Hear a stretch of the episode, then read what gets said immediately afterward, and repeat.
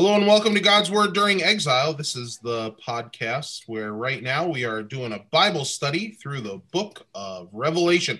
And I figured since I introduced us monotone two weeks ago, and then last week it was a very short intro, I figured that you guys missed a good mic intro. So today I got a good joke that I'm going to share with the group and you can comment down below. And i'm going to let it just hover and then i'm going to give you the punchline of the joke at the end of the study. All right? And it's very biblical. Uh, it does break one of the ten commandments but remember this is a joke. Ben's like not even listening. He's just like mike just get to the point mike. Let's go so here's a joke. How do you steal a coat? Now I know all of you who are listening are like, Mike, you shouldn't steal a coat because it's against the sixth commandment. Fifth commandment. Fifth commandment. yeah, oh, sixth, yeah, sixth, sixth commandment is yeah. Fifth is kill. 6th mm-hmm. is steal. Unless you're going for the reformed numbering, then I guess you could say the sixth commandment. So for the joke purposes, how do you steal a coat? All right. Stay tuned. But today we want to welcome you in. We're happy that you're here. Uh, we're going to be going through the second half of uh, Revelation chapter five. We're looking forward to it. Next week, we got a special guest on. I mean, he's very special. Uh, we're lucky that we get to have him on. It's not a new person, but we're happy that he's coming on. It's Jason. And everyone's like, all right, Mike, that's enough. So, um, so I'm just going to pass it off to Mike Hussey and I'm going to say, uh, Mike, why don't you save us with a word of prayer? Uh, you're not even going to introduce us, though? Oh, yeah. Well, I don't know. You did a weird thing before where, like, you left the chat and then you came back in. So, like, you were over here for me, but now you're here for me, which is weird. It's throwing me off. So I think what I'm going to do is I'm going to just throw total left field. I'm going to go Mike Hussey is up in this corner up here. And then I'm going to say that uh, the Dubs is is right up above me, all right? The the righteous Reverend Matt Matt Nelson. And then I'm going to say that Ben is right across from me. So like Ben, we should just high five Ben. So like no no no no. You go, like, like you go this way, Ben. Yeah, yeah. One oh, more time. Man. Oh yeah, man. That's going to look really silly when you see the recording. but on that note, let's go to the Lord in prayer. oh, Heavenly Father, Lord God, thank you for today. Lord, thank you for another opportunity to dig into your word. Um, Lord, your word is truth. We pray that you would sanctify us by that truth. As we now look into Revelation chapter 5 and try to finish this chapter, I pray that you would use your word to show us our sin, need for a savior. Lord, bring us to repentance. Allow us to con- confess our sins freely before you. And Lord, also bring us to Christ. Strengthen our faith in him and equip us for your service by your word, we pray. Amen.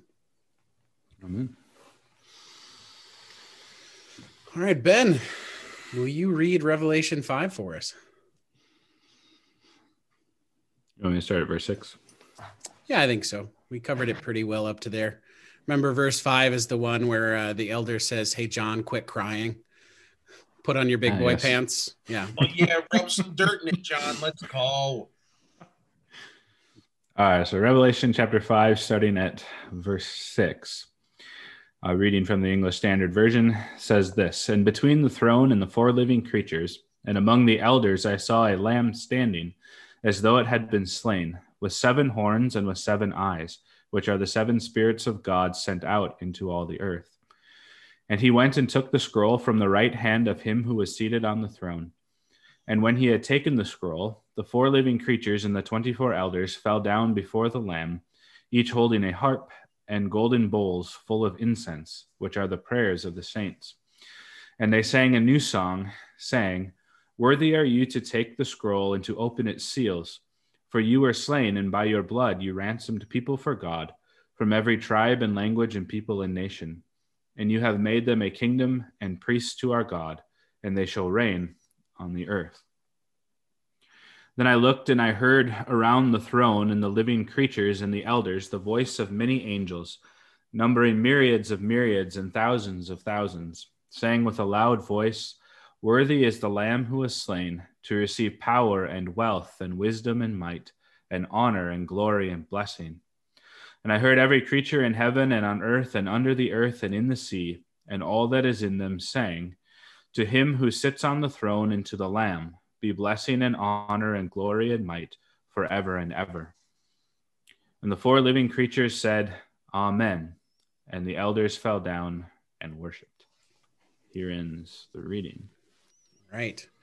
So we we finally get to see the uh, sort of the culmination of of what we were hoping for in the first five verses. Remember, uh, nobody was able to to uh, take that scroll and open up the seals and John starts to weep, and then uh, then the elder tells John there is one that can open the scrolls, and we get to see it starting here in verse six.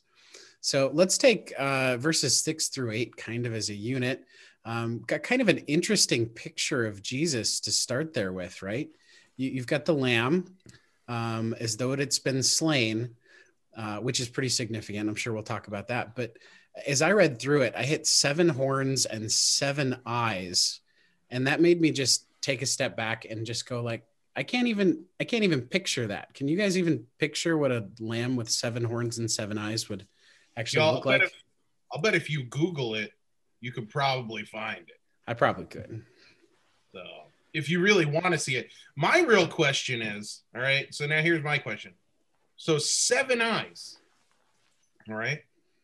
So that means is there like one in the middle and then like three on the outside? Or is there like four on one side and three on the other? Like just saying good thing that seven is the perfect number. Otherwise i'm just trying to figure out like uh, does he have an uneven amount of eyes on one side or the other am i the only one who thought like that when you studied this text so this well, would be you... a good example of how not to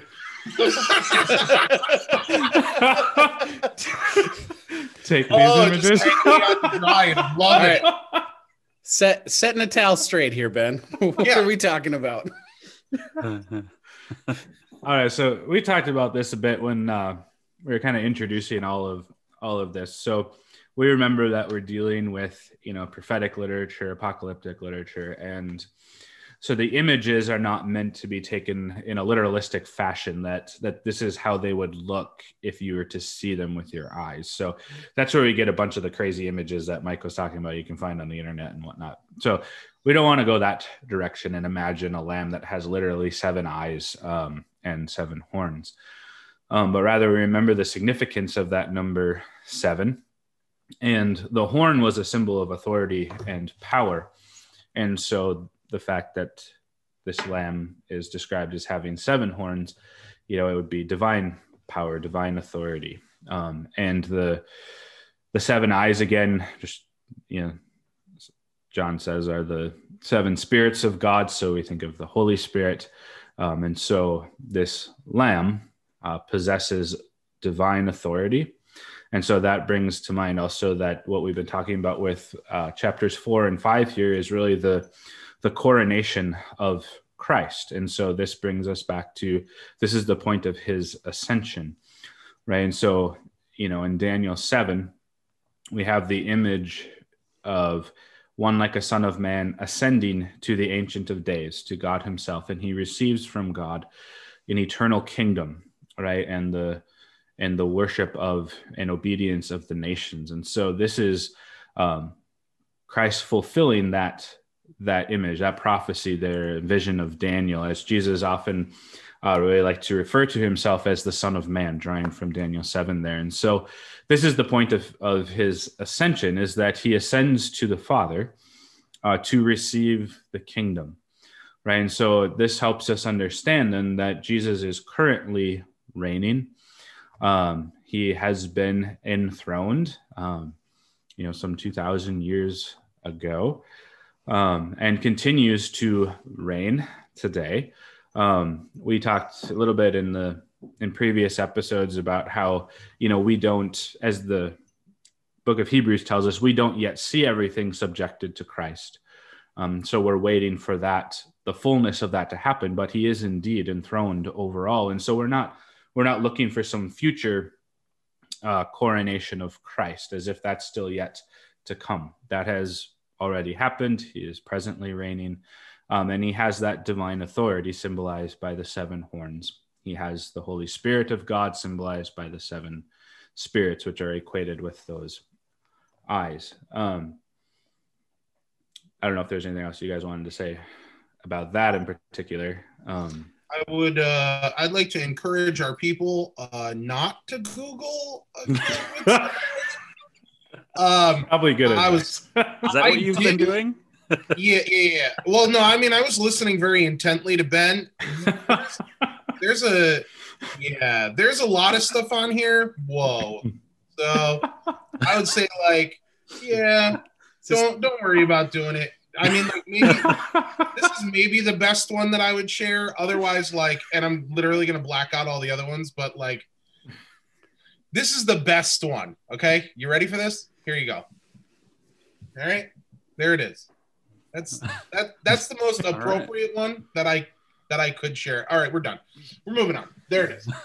Um, all the other ones, a little, yeah. So. Yeah that was that was kind of cool drawing though, because there was like you had some Holy Communion imagery mm-hmm. going on in there too. That was pretty sweet. Yep. Blood so, of Christ in the cup. Thinking about the some of these things, uh, we've uh, talked about how the horns again are are symbolic throughout Scripture of that power and authority that Ben's mentioning, and there's there's a lot of places we could go with that, but that might be kind of obvious um, based on what we've talked about before. The seven eyes thing um, that shows up a couple times in the book of Zechariah. In chapter three, verse nine, there's mentioning of this um, this single stone that's set before Joshua, and it has seven eyes. And um, but the the Lord's talking about that with this, He will remove the iniquity of the land, and so uh, maybe a a connection with removing of iniquity here, which would line up well with the lamb um, also we um, can think of uh, well i guess also in zechariah there the these seven eyes are the eyes of the lord it says in 4 verse 10 that range through the whole earth. And that seems like a powerful picture too of the divinity of christ. His the all-seeing eyes the seven eyes that see perfectly completely everything. We think of how god is able to examine even the thoughts and intentions of people's hearts, and he knows everything. He's omniscient, all knowing, and all seeing. And so um, the, those are the eyes that, that the exalted lamb has. And uh, by the way, too, just the idea with the lamb, just so that we aren't um, moving past that too quickly. If if this is new to you, why we would call Jesus the Lamb? Um, in John chapter 1, I believe it is. Um, yeah, verse 29 and 36, we have John talking about this. 29 says, um, Jesus, he's, John sees Jesus walking towards him, and he says, Behold the Lamb of God who takes away the sin of the world. And this is referring back to the Old Testament and, um, and particularly probably the, the Passover, where the people in Israel were um, seeking protection under the blood of the lamb in the houses. God had directed that they put the blood of the lamb on their doorposts to protect them from the angel of death that was going to come and take all the firstborn of the land of Egypt um, as he was in this battle with the Pharaoh and, and the gods of Pharaoh. But the people found protection under the blood of the lamb. Uh, and so the lamb's blood was shed for their salvation. And so Jesus is called the Lamb of God because his his him shedding his blood for us provided protection from death and the consequences of sin. In first peter 1.19 we see uh, it says with the precious blood of christ like that of a lamb without blemish or spot. Um, it's talking about that we were ransomed with that blood of the lamb.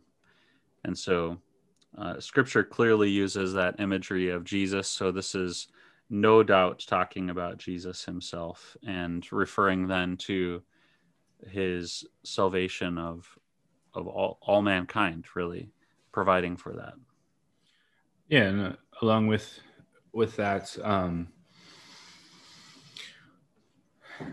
we see like we see in this one image of the lamb you know as matt you were highlighting the the connection to the passover there which is quite appropriate um but we can also uh, see in that the whole the whole background of the sacrificial system uh, in its entirety, particularly then you know culminates in the Day of Atonement, yep. um, in which uh, sacrifices are offered for the for the priests and for the entire assembly of the people, um, and Jesus is uh, also fulfilling that. He is the not only the you know the scapegoat who uh, receives by imputation the sins of the people and takes them away to God's judgment and away from the people, but he is also the sacrifice that is killed on the altar, whose blood is spilled, uh, who forgives, which forgives the sins of the people.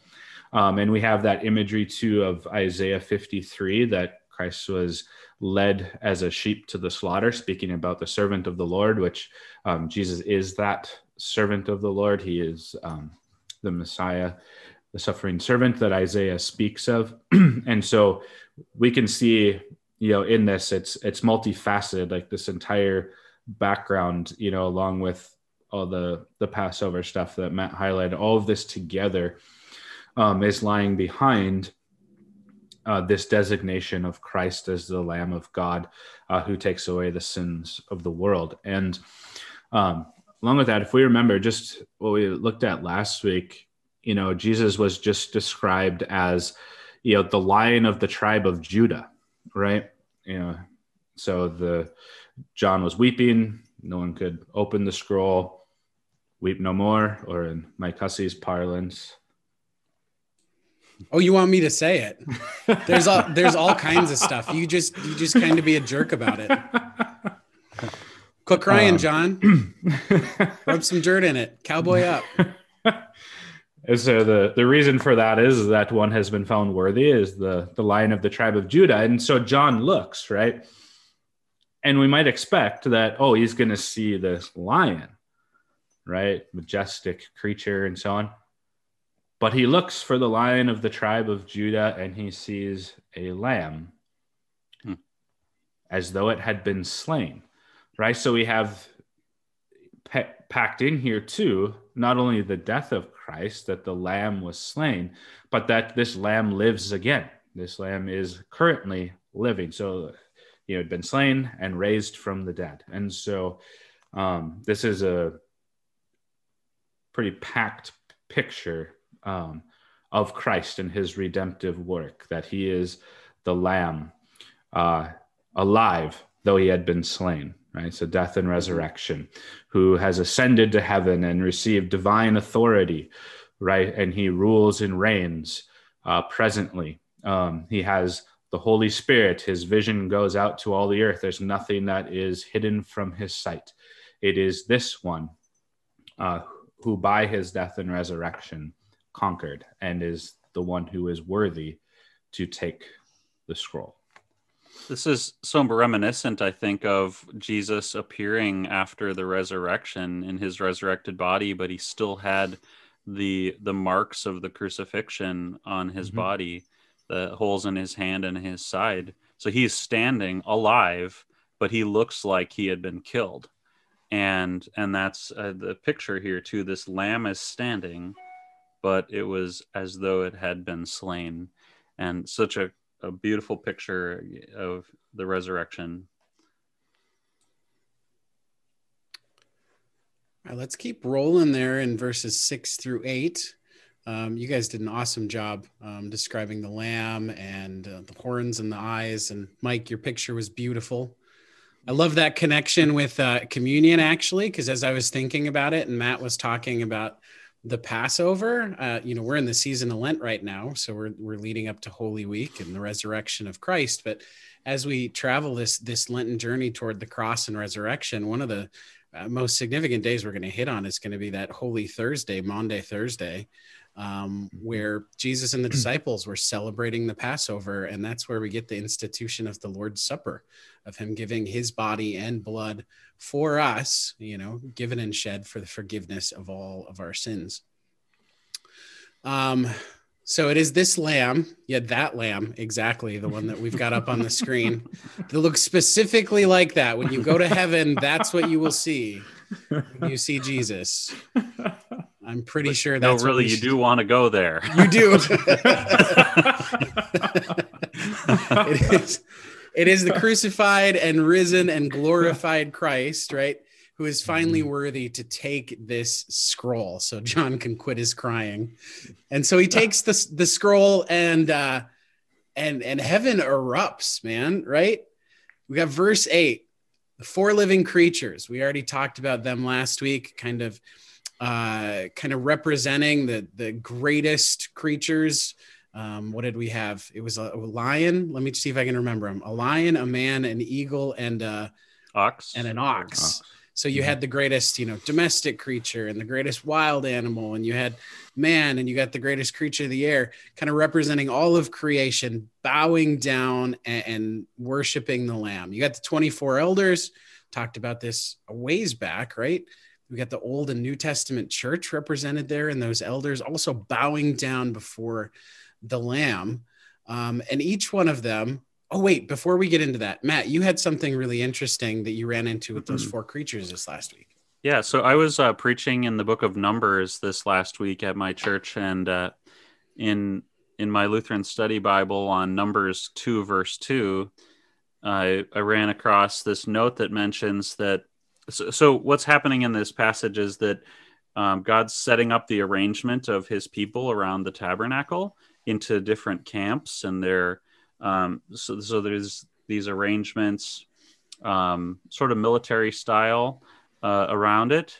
And each of the camps, then, they are to set up their standard, like a banner waving, like a flag for each of their tribes as they gather around. And so on the four sides of the tabernacle, there are three groups on each side, but there's one prominent group on each side. And um, and so there is a heavy emphasis on those but the rabbinical tradition is that the four banners for those tribes are are these same symbols of the cherubim so um, it says here that um, that the lion was the standard of judah a man was the standard of reuben an ox was the standard of ephraim and an eagle was the standard of dan um, and so it seemed really like a, a, a strange coincidence to come across that as we're talking about this in this study. But uh, I was imagining this picture then as they're all gathered around the tabernacle, which is where God's presence was.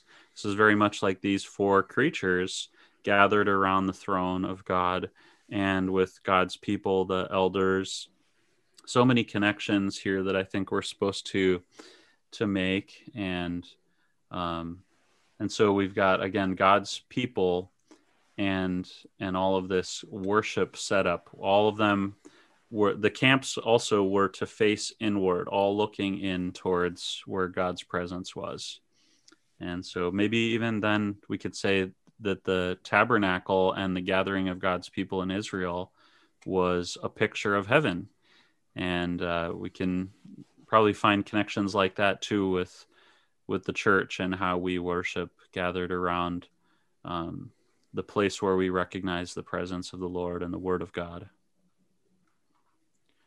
Uh, before we move on, um, if we can go back to verse six for just a second. uh, in describing the lamb, you know, looking at the the ESV, I don't know how it's rendered in other English translations, but it has that language of the lamb standing as though it had been slain, and that can be somewhat misleading and make it sound like it like the lamb only appeared to have been slain but wasn't actually slain, um, and so that though in there is really not so helpful. Um, and so it's really better to just to simply understand as a lamb standing as having been slain. Um, it's a the word in the Greek there is in the perfect, and so that's the idea. Happened in the past continues on to the present to signify. So the lamb was slain in the past and continues that way, and yet is resurrected. So you have that kind of interesting, you know, both things connected there. But so we don't want to. We just want to make sure we don't hear that though as like, oh, the lamb only appeared to be slain. Um, no, the lamb truly was slain and risen again. So we just we don't want to get thrown off by that English word though there. kind because that would be an error that some people have fallen into. Yeah. And and kind of to help prove your point there, Ben, if we roll down into verse nine, which we're going to do in just a minute, um, you know the the living creatures, the elders, they're singing this song, and, and it's about Jesus being worthy, and they sing, "For you were slain." Like you didn't. It's mm-hmm. not that you appeared slain. It, it, it really happened. Jesus laid down his life for us. All right. All right. So every one of those 24 elders, as they're laying down or, or uh, falling down before the Lamb, um, each one of them is is holding a harp. Um, and I thought Mike Natal was going to find some really awesome stuff on Google about why they were holding a harp. Um, but I think the best we kind of found about you know the elders holding a harp is they were just you know ready to sing praise to God and the Lamb who is worthy. Is that a fair way to say that, guys? And I think that mm-hmm. that should also be a lesson to our listeners too. If you are trying to Google information about the Book of Revelation, right? there's, there's a really good chance that you're not going to come up with an actual good representation of what is being meant here. And so that's why when you hear everyone uh, referencing other commentaries, it is because those people have been facts checked and theologically they are sound in not just their viewpoint on revelation but across the board you know as we as we kind of rolled out for you guys we spent a decent portion of time just laying down foundation before we even touched this book. And so, in the same way that we're using different commentaries to bring you guys um, positive ways to interpret it, these people who we are using are authors that we have trusted in the past or have a really good track record with how they interpret other scriptural things. It's not Google. And I would hesitate and encourage you to not just Google to try to find answers to the book of Revelation. Yep. Only use it to find pictures of the lamb. right. do what I say, not what I do. Right. uh, um, but, you know, I think, you know, not to get off on this for too long, but when we think about the harp, we can think about all of the different musical things in the scriptures that that God wants all these various kind of noise makers and instruments to sing his praises. I also think of how even when it's kind of not in a formal worship setting that music is actually a gift of God, a beautiful creation of God. Think of how David played the harp and it soothed soothed Saul's spirit and um, and and music is a beautiful thing that God has made to bless the earth, and we can be thankful for it, even when people are unwittingly, eh, as an unbeliever, playing beautiful music. It just gives uh, credit to God for His beautiful creation, and it can actually be a blessing to us even in that. But its its highest um, uh, value, its main purpose, is really to praise God, and and so uh, the most beautiful music that ever is played on earth should be directed towards God. And so, you Christian musicians out there, keep working hard and, and produce beautiful music for the church because that's something God has gifted you with and He is using to bless the earth and to sing His praises.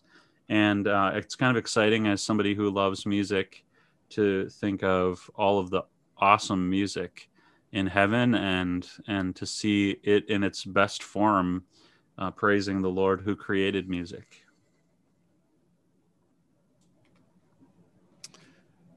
All right, let's look at the last little description of these elders then. It says they have golden bowls full of incense. And the text tells us that these are the prayers of the saints. Uh, incense has had a, a long history in the worship of the gathered church, hasn't it? Mhm. Is it anything that you guys ever do in your churches? We just did that, you know, around Epiphany um, at our church, and and we were, but we were talking about it. It's something that I don't think has been used here. We refer to it a lot when we're we're hearing about the wise men bringing their gifts, you know, around Christmas time when we're thinking of that, and and we read we read about it a lot, but we. I don't think we normally practice it, but in doing that, I, I did talk to a number of people that have either visited churches that use it or the church that they grew up at used it. And so it's still being used out there for sure. And some groups very consistently or regularly use it.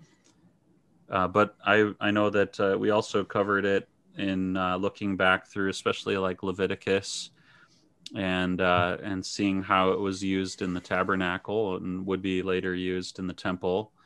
Um, and so we got a picture here then of of the incense that was burned um, regularly um, in the tabernacle as part of the worship of the the people of God, and um, but then also on the Day of Atonement, they would take some finely ground incense and bring it into the Holy of Holies. The high priest would bring it in there, and um, and it had a few different purposes. It seems one it would kind of cloud god's presence so that they wouldn't die you know when they went in there. And um, it was sort of a veil but also it uh, was representative even then for their prayers and their worship that was going up to the lord. And then the it provided kind of a visual and actually how would you say it when when when you experience with your nose a, a s- smell experience of uh, It's called Of- smell-o-vision. smell-o-vision is that what it is No. and sorry you know should ask some smart people to come on this, this uh, podcast some more well we got somebody coming next week that can come up with better descriptions maybe but, uh, but the so it was an experience though something that they could um, kind of they could see and but also smell that represented their worship going up to the lord um, and and that then it would be re- their hope was that this would be received to, um, by the lord as a pleasing aroma. Maybe you've seen that in the scriptures that these smells um, would go up to him and please him. And that's the hope when we pray to the lord that he would receive them as well as when we sing and worship to the lord that he would receive them and be satisfied and and enjoy that. And so uh, this is really encouraging then that that god is affirming that and he's saying that the prayers of the saints are like these golden bowls of incense that please him. And kind of at least one verse kind of standing behind that imagery too is from psalm 141 verse 2 uh, which says let my prayer be counted as incense before you and the lifting up of my hands as the evening sacrifice. And so we have you know there in the uh, in the psalms which was the the prayer book the song book of old covenant israel um, an equation of you know identifying prayers and incense um, and so also we have an example too of the connection between heaven and earth and the worship of the lamb. So the prayers of the saints we see them as bowls full of incense which you know we are told in other places rise continually uh, before god and are there at the altar in heaven as well. Oh, do you guys have any other thoughts on that, our first little section there, verses six through eight, or should we move on to the new song? i think we could jump in All right. So let's take a look then at verses 9 and 10. we have a new song being sung. Worthy are you to take the scroll and to open its seals. And we we hit on this, I think it was last week, just briefly. Jesus is worthy, the lamb is worthy because it was slain, right? It seems like absolute foolishness to the human eye, right? Because you went to the cross, because you died, now you're worthy. Hmm. And by your blood, you ransomed people for God from every tribe and language and people and nation. You have made them a kingdom of priests to our God, and they shall reign on the earth. All right, so we've got Jesus worthy because of what he did, because of going to the cross. Um, and looks like he redeemed just a couple people there in verse 9, right?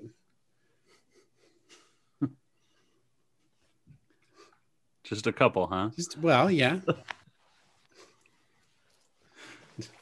Nobody wants to counteract that. We're going with just a couple.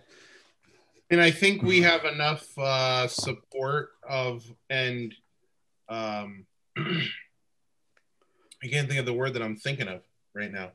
Smell-o-vision. No, of our of our listeners to know that they probably heard that and they're like, nope, that's just Mike being Mike. Yeah. Is is this the heresy part of this episode? This- We need we need one each week, so probably, yeah. Don't forget, how do you steal a coat? We'll get to it. Uh, so we'll we'll come back to your comment, Mike, in a minute. But uh, the language, I think it's good for us to know the language of a new song. Um, so it seems in the in the Old Testament, the singing of a new song is uh, often or always an expression of praise for God's victory over the enemy. Um, and so we have a new song here, and it celebrates the Lamb's victory over you know the enemies of sin, death, and the devil. Um, and it has that descriptor again of of being something new, and this brings to mind, you know, the association of Christ's redemptive work with new creation, um, which we we saw back in chapter four, and it comes through in chapter five uh, here as well, um, and and also in many of the Jewish writings, the Old Testament new song is associated with the coming of the Messiah and the Messianic age, and so it seems uh, to be the case here that that this describing this song as a new song is kind of basically saying the you know Messiah has come, the Messianic age is here. We are uh, praising God for His victory over His enemies, and that through the redemptive work of Christ, which takes uh, fallen creation, including fallen humanity, and makes them new creatures. And so all of this is kind of bound up in Christ's redemptive work, uh, which is spoken of here again through his his death. Uh, you know, for you are slain by your blood, you ransomed people uh, for God. So we have that. One of the metaphors used uh, for the gospel in Scripture is that of ransom. You know, paying the paying the price. You know, and the price was the blood of of Christ, right? And He pays that price to um, to gain his people right? And then we come back to um, mike what you were talking about there that that that people extends to every you know people from every tribe language people and nation. And so this really goes back to um, kind of what we were talking about um, when we were introducing all of this before we even got to revelation that the people of god is is not limited to a particular nation uh, for example the jewish people right? And and part of why we know this is because of that language oh i'm jumping ahead a little bit to in verse 10 there the language of you know a kingdom and priests. And this is how you know in exodus the, the israelites were described by god that they would be a kingdom of priests right? A people for God's own possession. And St. Peter will pick that up in his epistle as well and say, hey, guess what? This is what the church is the kingdom of priests, a holy nation, a people belonging to God. And here we have that same language again that the people of God, ransomed by the blood of Christ, are a kingdom and priests to our God. And so the people of God then that that scripture continues to pound away at is that they are the people of faith. That's not bound by a particular ethnicity. And that is so very clear uh, from verse 9 here that god has you know ransomed people for himself by the blood of his son from every tribe language people and nation. And so if we understand that, you know, and God doesn't lie, this is his word, we cannot by any means limit God's people to a particular nation. Nor can we somehow just, you know, decide that we're going to have two peoples of God. Right? Scripture doesn't speak this way.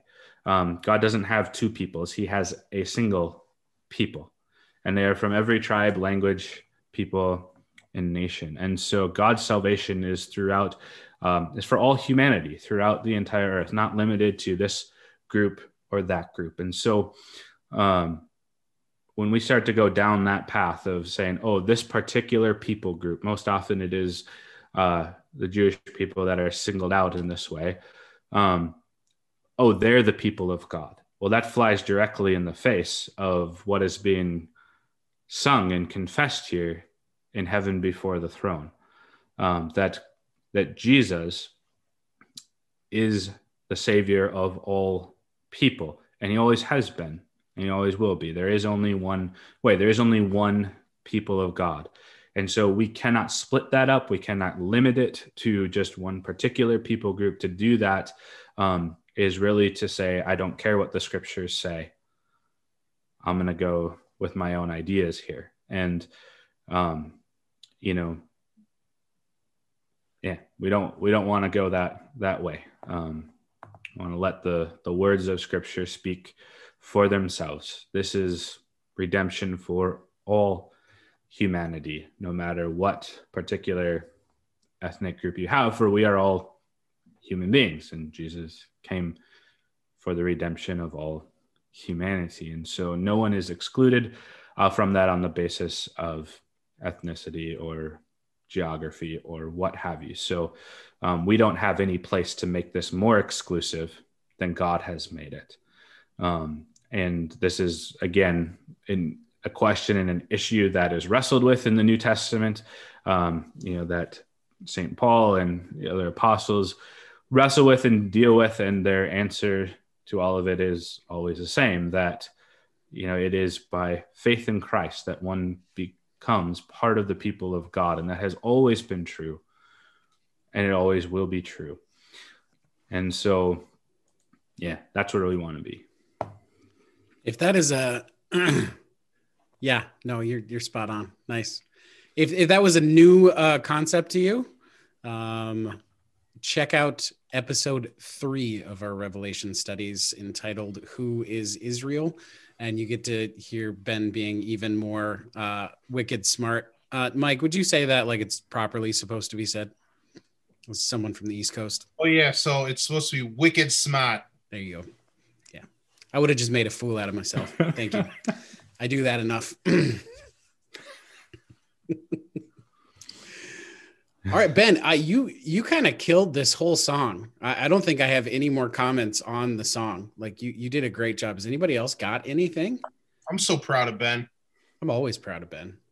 Uh, just that last statement, they shall reign on the earth. So this, you know, again, we're not looking for something in the future, you know, as is proposed by, you know, those who advocate for a future, future to us, uh, earthly millennial kingdom um, that's only temporary you know. Um, that's not what we're looking for. Uh, the the church the saints of god currently reign with christ. And and it's not a reigning that that makes sense to our human reason in that when we think of reigning and ruling you know we think of oh we have all the power and we dictate to other people what they can and cannot do and no one you know opposes us or not successfully. And we look around and we say oh gee well the church doesn't look like that. It looks like for all the world that we're beaten up killed defeated you know. But again this is the same this is the same thing. How did how did christ conquer well he conquered death through death. He conquered through what appeared to be defeat right? And so the church in the image and you know mimicking christ in the image of christ we too suffer the same kind of reproach that christ suffered. We too look for all the world to be defeated. You know so often we have these ideas like oh we just you know i don't know. We seem to always be infatuated with you know the ideas of the i don't know prosperity of the church and and bringing about this you know great age of you know christianity or we try to you know look back with rose colored glasses and say oh that was the golden age of the church when everything was grand and it's all a lie. It's not true.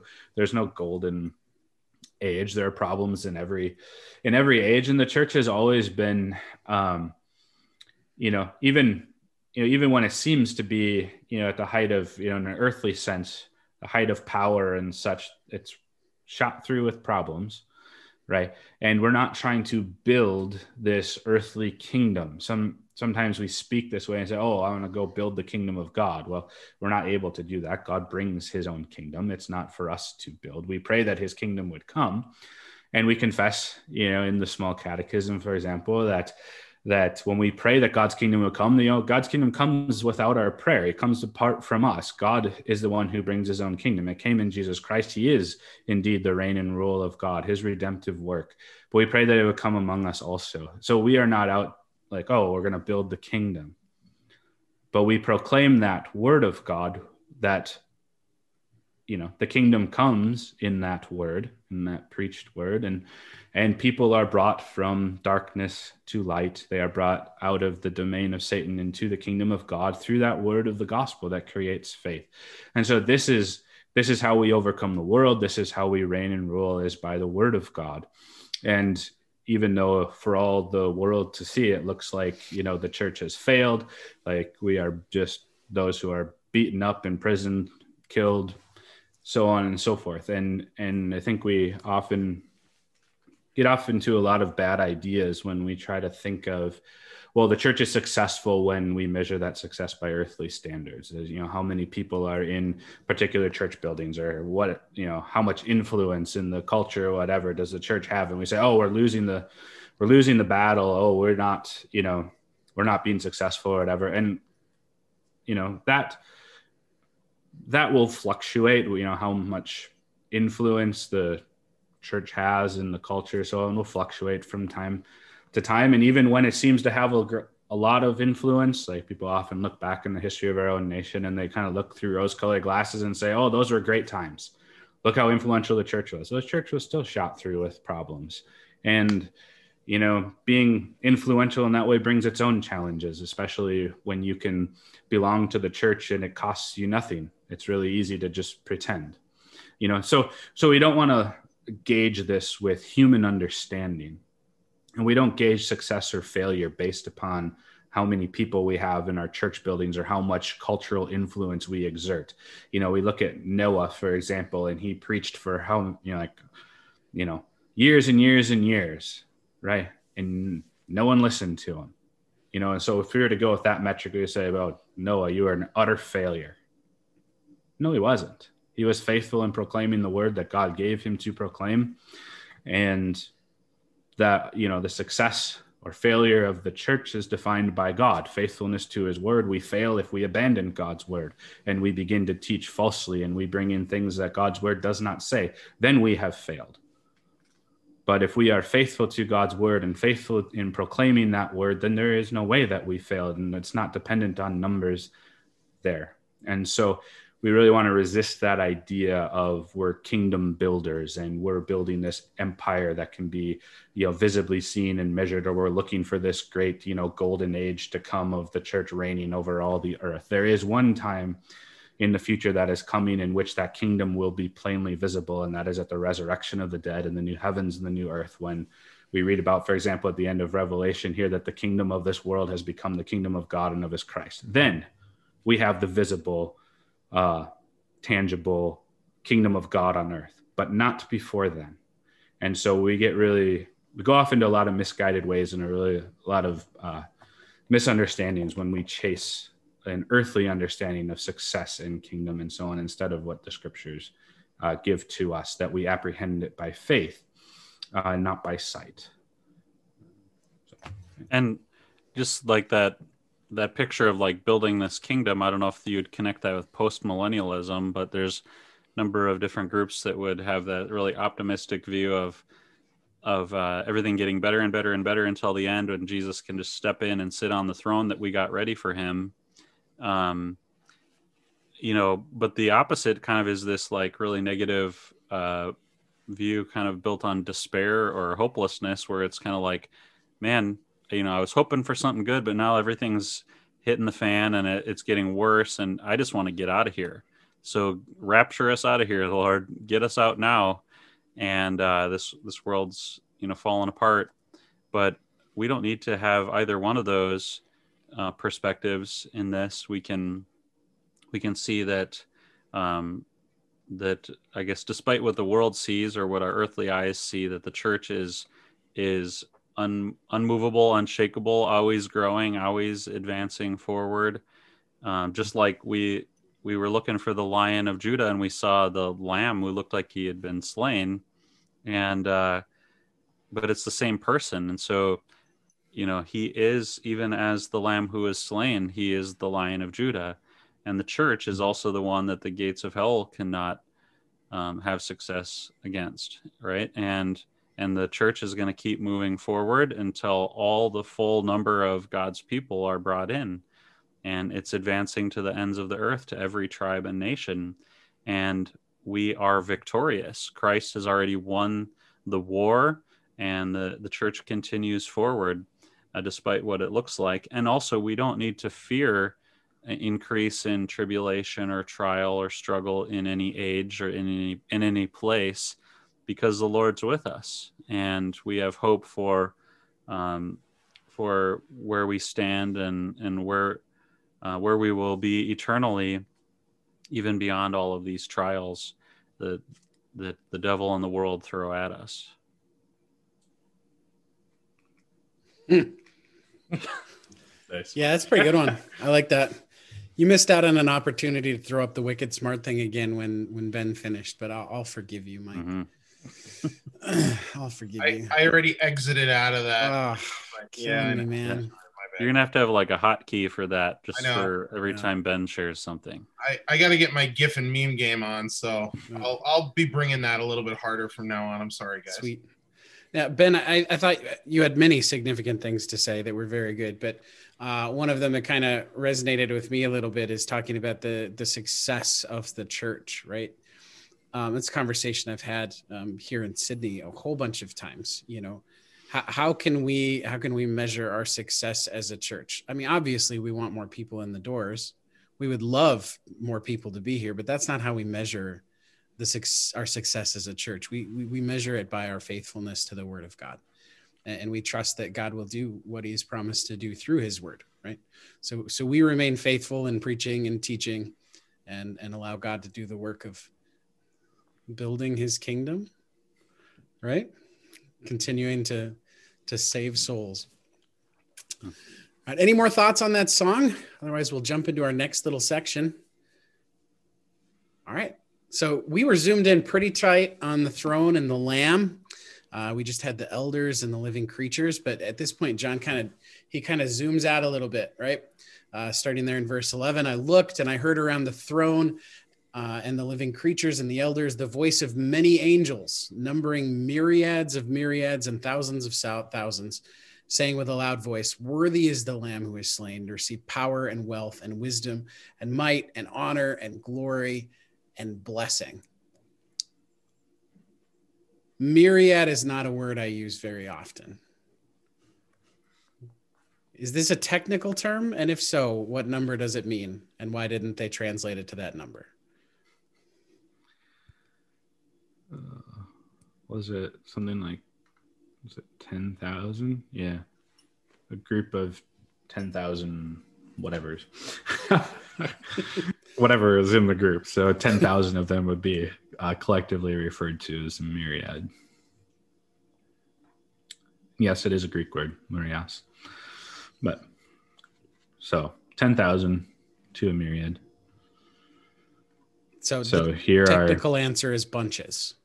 Yeah, so myriads and myriads would be thousands and thousands and thousands and thousands. You know, kind of. Uh, um, you kind of have a parallelism here, I think. So to say myriads of myriads and thousands of thousands is just another way to say innumerable, right? So we're mm-hmm. we're seeing here the entire host of heaven, basically. You know, countless, countless hosts. Yep. In fact, it's sort of like here it the sense of it is almost like ten thousands of innumerables is is sort of how it is, um, or the way that that can each of these can be used at different times, and so it is supposed to be a, just a countless number here, but tons we- and tons of them. we were gonna dumb it down to like Mike language, you'd be like, "Hey, have you ever seen like a bunch of something? Like imagine more of it." That's what it is. Is that what you would say? That's probably what I'd say. Yeah. but Yep. these countless angels, the hosts of heaven, right? They are also praising the Lamb. And there's some similar praise going on. You know, worthy is the Lamb. There was worthiness in that song that just came. Um, worthy uh, because he was slain. That connects as well. But then we get some some different stuff. He's worthy to receive power and wealth and wisdom and might and honor and glory and, and blessing. Um, what's the significance of all of these things that the Lamb is worthy to receive?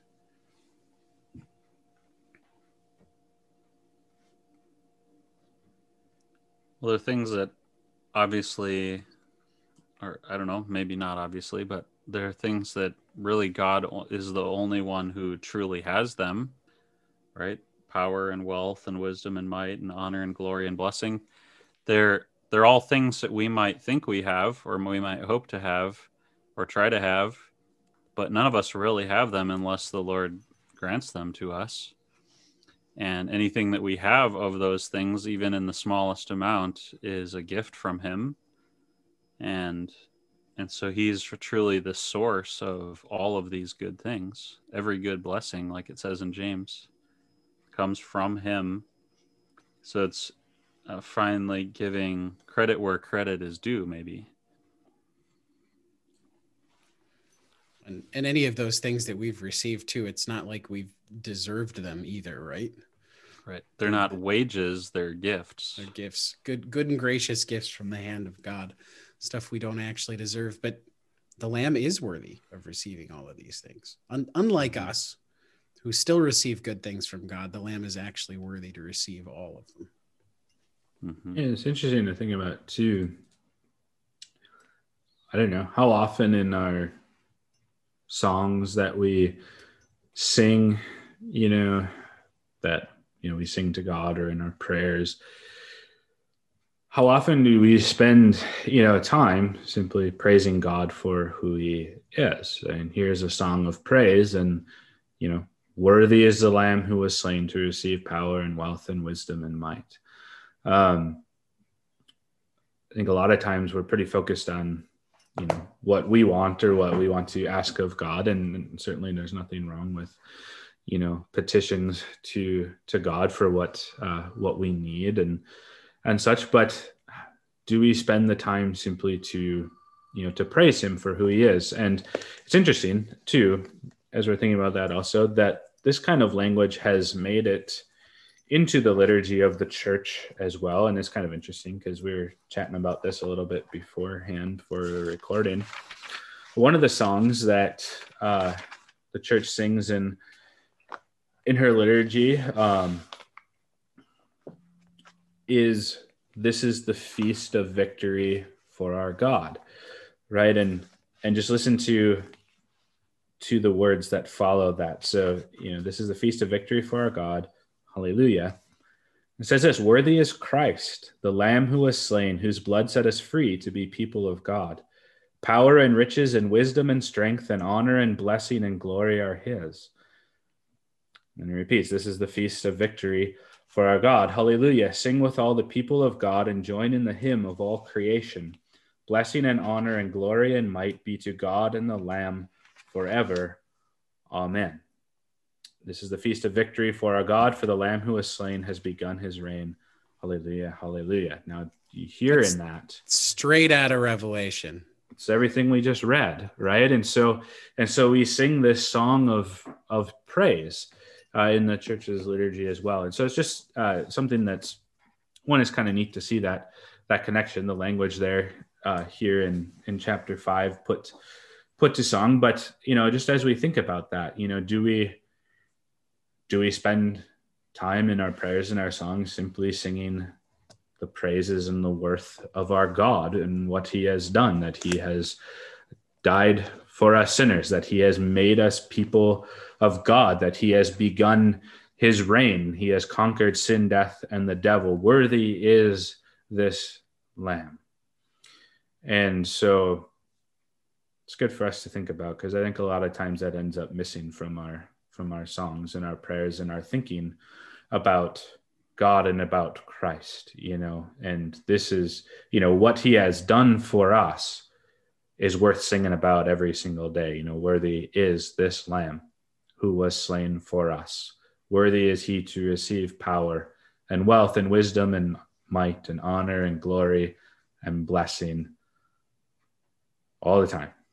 And so this song goes on in heaven all the time. We should join it here on earth more often than we do.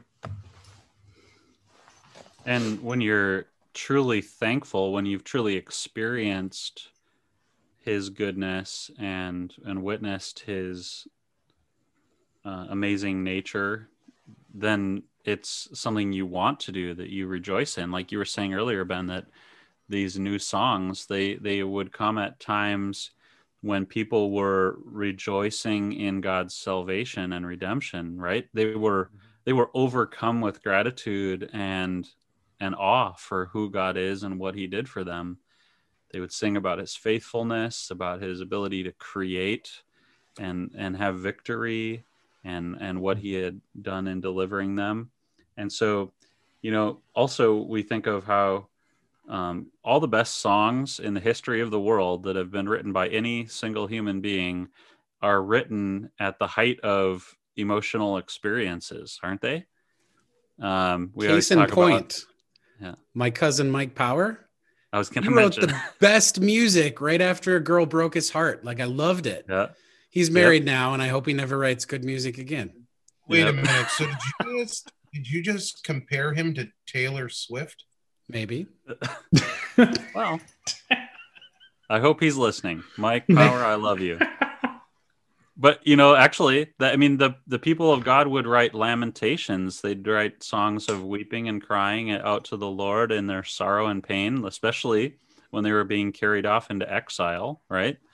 And uh, but then they would come home from exile when there would be an exodus, and they would come home rejoicing, and and they were so excited they couldn't stop singing about it and and so uh, we see that these songs represent then again god's salvation and um, and so if you love love really good music you maybe know a little bit of what this is talking about to have experienced something so powerfully that you can't help but sing about it and um, what a wonderful thing that will be to realize even more than we do now what the Lord has done for us. I will also just add that with all these myriads and myriads and thousands and thousands of of um, creatures and the elders, um, and and so on, all worshiping the Lord, this uh, the Lord Jesus this really just is one more proof in scripture that Jesus is God because only God can receive this. And you just stole and, my thunder, bro. Oh man, I'm sorry. Oh, I'll back right. away. Okay, all right. You just wait for me to wait for me to say the same thing. Why don't we pull one step further back and get to our next couple of verses? Because we're we're continuing on this this hymn of praise really um, we had just the the elders and the living creatures at first zoomed in. We pull back and we've got like a whole bunch of angels and then like some more of them, right? And then we pull back a third time in verse thir- verse 13. I heard every creature in heaven, on earth, under the earth, in the sea, and all that is in them saying, To him who sits on the throne and to the Lamb be blessing and honor and glory and might forever and ever really similar themes, but there's something significant we should pull out of here. And Matt already said it because he stole my thunder. The one who sits on the throne, God the Father, and the Lamb, Jesus Christ, are praised together in the same way, right? As Matt was saying, the only person that deserves this kind of praise is is God himself. So if you had questioned the divinity of Christ up to this point, Revelation doesn't allow you to do it because those praises are going to Jesus and then he sat right there in verse 13. The Father and the Son praise together forever and ever. Yeah, and Unless- oh, go ahead, man. Oh yeah, just quickly too, like lest we forget the Holy Spirit. You know, earlier in the verses when it talks about the the seven spirits of God, we remember that that's likely a, a reference to the Holy Spirit, and and that's you know the one who is even seemingly powering the Lamb. You know, the Spirit who is like His authority and His eyes to see everywhere. We see the the Trinity also represented. Um, throughout the book of Revelation here as being together in all of this. And as we hear um, in verse 13, you know, John heard every creature in heaven and on earth and under the earth and in the sea, all that is in them, you know, saying, you know, this to him who sits on the throne, to the Lamb be blessing and honor and glory and might forever and ever. And so that gives us a little bit of a, you know, a foretaste of uh, the consummation of the ages. And you say, when our Lord returns, um, there will be no question in anyone's mind exactly who Jesus is. There will be no skeptic on the day of judgment. Now, there will be those that sadly will confess that truth to their everlasting damnation because they refuse to believe it. But there will be no skeptic as to who Christ is. Um, this is very similar uh, to what St. Paul writes in Philippians chapter 2 that at the name of Jesus, every knee should bow in heaven and on earth and under the earth, and every tongue confess that Jesus Christ is Lord to the glory of God the Father. Um, so we get a little glimpse of, of the end where every creature, heaven on earth, under the earth, in the sea, like there's no, no one's accepted, will confess the truth of who Christ is and what he has done. Um, and whether that again whether that be a joyful confession for the people of god or whether that be a confession to one's own damnation uh, on the final day there. And that fits very well um, too with you know what we see in james and what we see in the gospels that the devil and the demons they have there's no confusion on their part they know exactly who jesus is they're not skeptics in that in that way they know exactly who he is they just ref- hate him and oppose him. But there's no doubt they know exactly what's going on.